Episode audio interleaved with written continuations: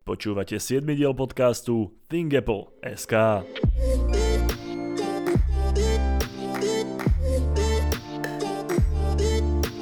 Moje meno je Dominik Kozmály a prinášam vám každý týždeň čerstvé novinky z Apple sveta.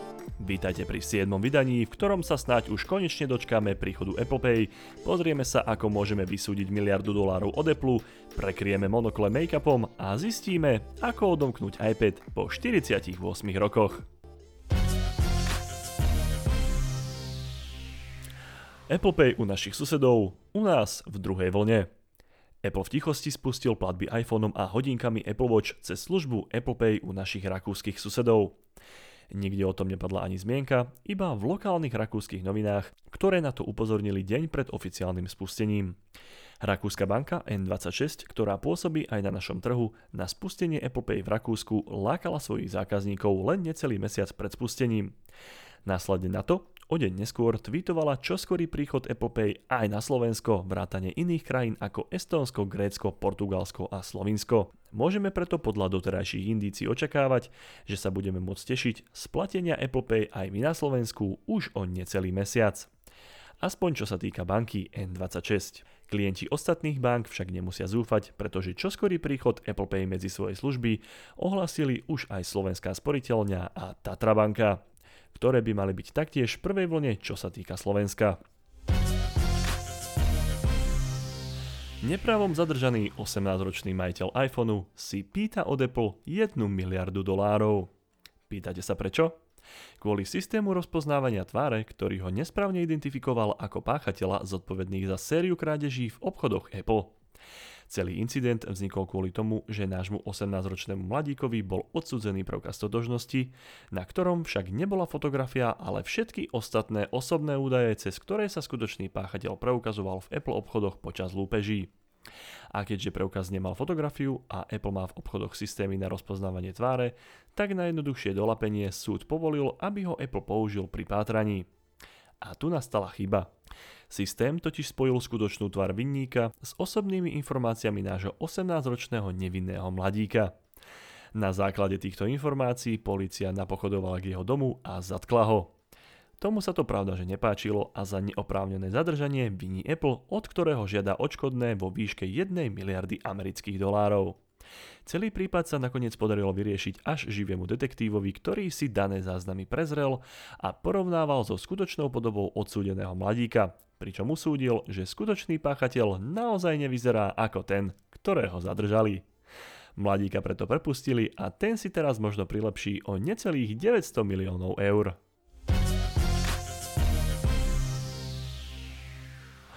One More Thing už patrí všetkým. Kto by ju nepoznal, kto by ju aspoň raz nepočul?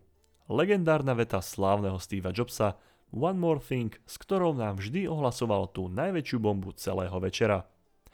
Veta v preklade ešte jedna vec, ktorá má znieť s tónom O a mimochodom ešte tu niečo pre vás máme, sa na Apple konferenciách používa pri uvádzaní najdôležitejších produktov až do dnes. Naposledy bola použitá pri predstavení iPhone 10.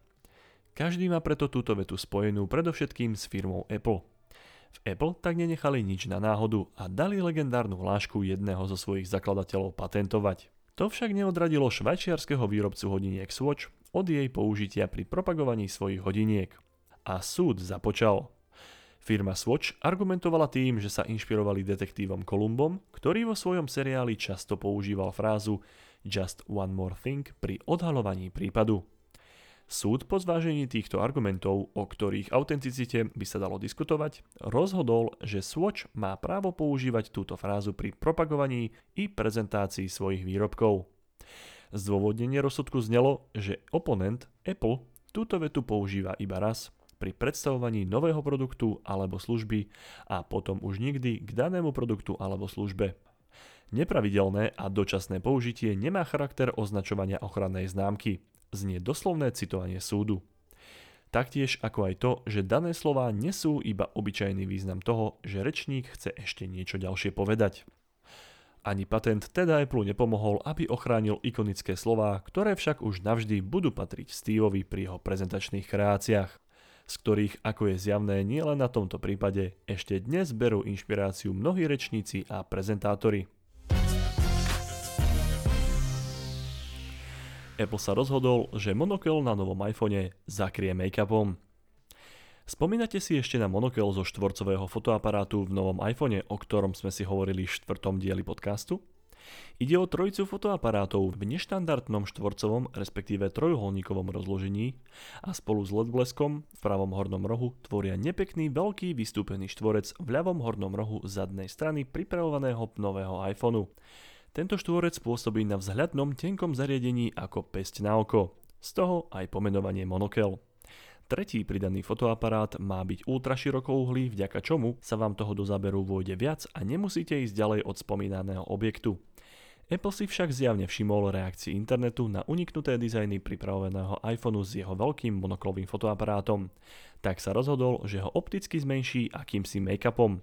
Ide o špeciálny nátier, ktorý má decentne prekryť šošovky, aby nepôsobili tak zvláštne a nesymetricky. Túto kozmetickú úpravu majú dostať nástupcovia iPhoneu XS ako aj XS Max. A iPhone XR dostane o jednu kameru navyše.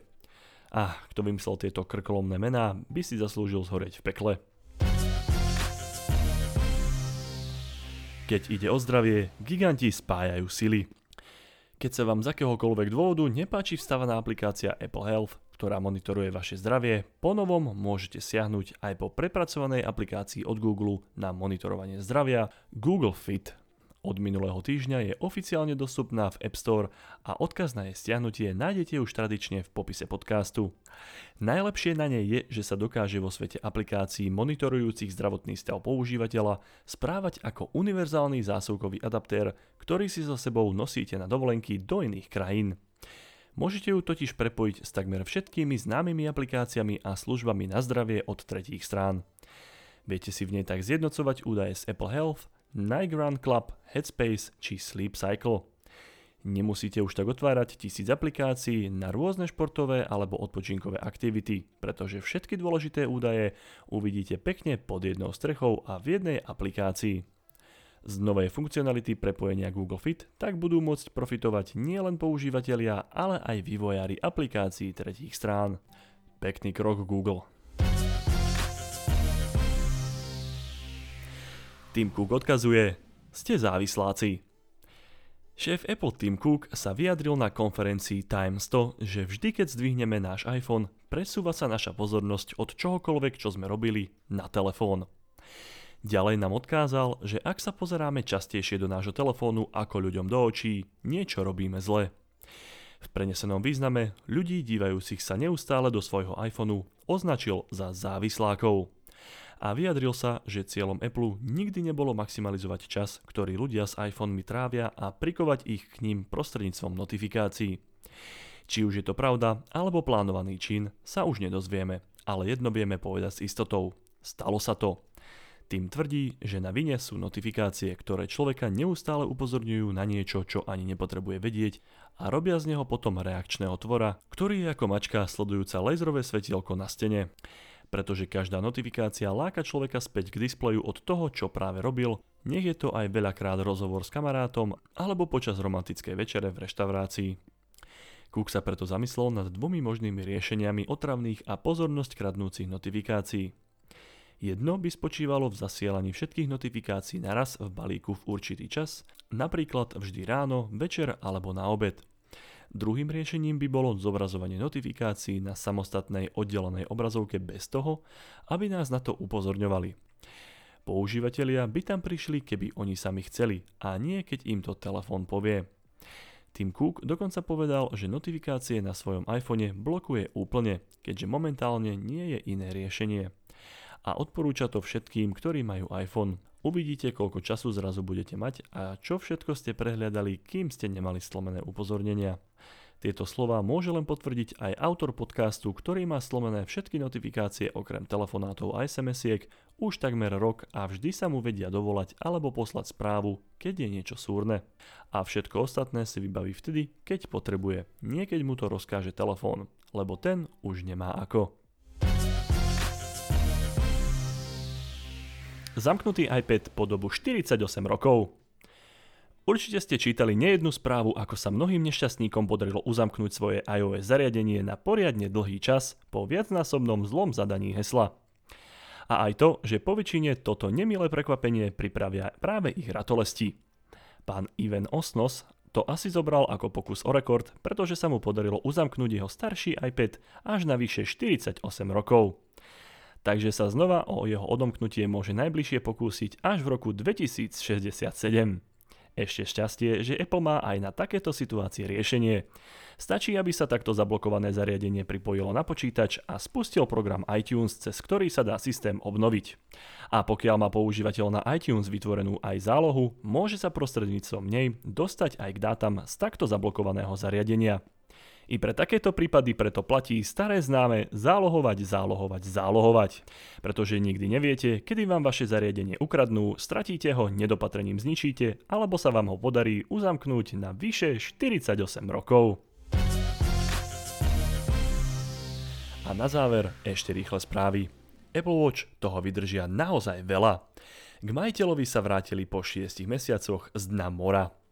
Surferovi Robertovi Bindnerovi sa počas surfovania zošmykli hodinky Apple Watch z ruky a padali nenávratne ku dnu. Na ich lokalizovanie použil funkciu Find My iPhone a aktivoval na nich na diálku aj Lost Mode, ktorý zobrazuje kontaktné údaje majiteľa nálezcovi. A čuduj sa svete, hodinky sa mu vrátili. Po šiestich mesiacoch mu zavolal chlapík, ktorý od neho chcel, aby mu ich popísal, aby si overil, či ide o ich skutočného majiteľa. Po vrátení nastalo neuveriteľné zistenie, že hodinky boli stále funkčné a okrem malých známok opotrebovania, vybitej batérie a oroseného displeja im v podstate nič nebolo.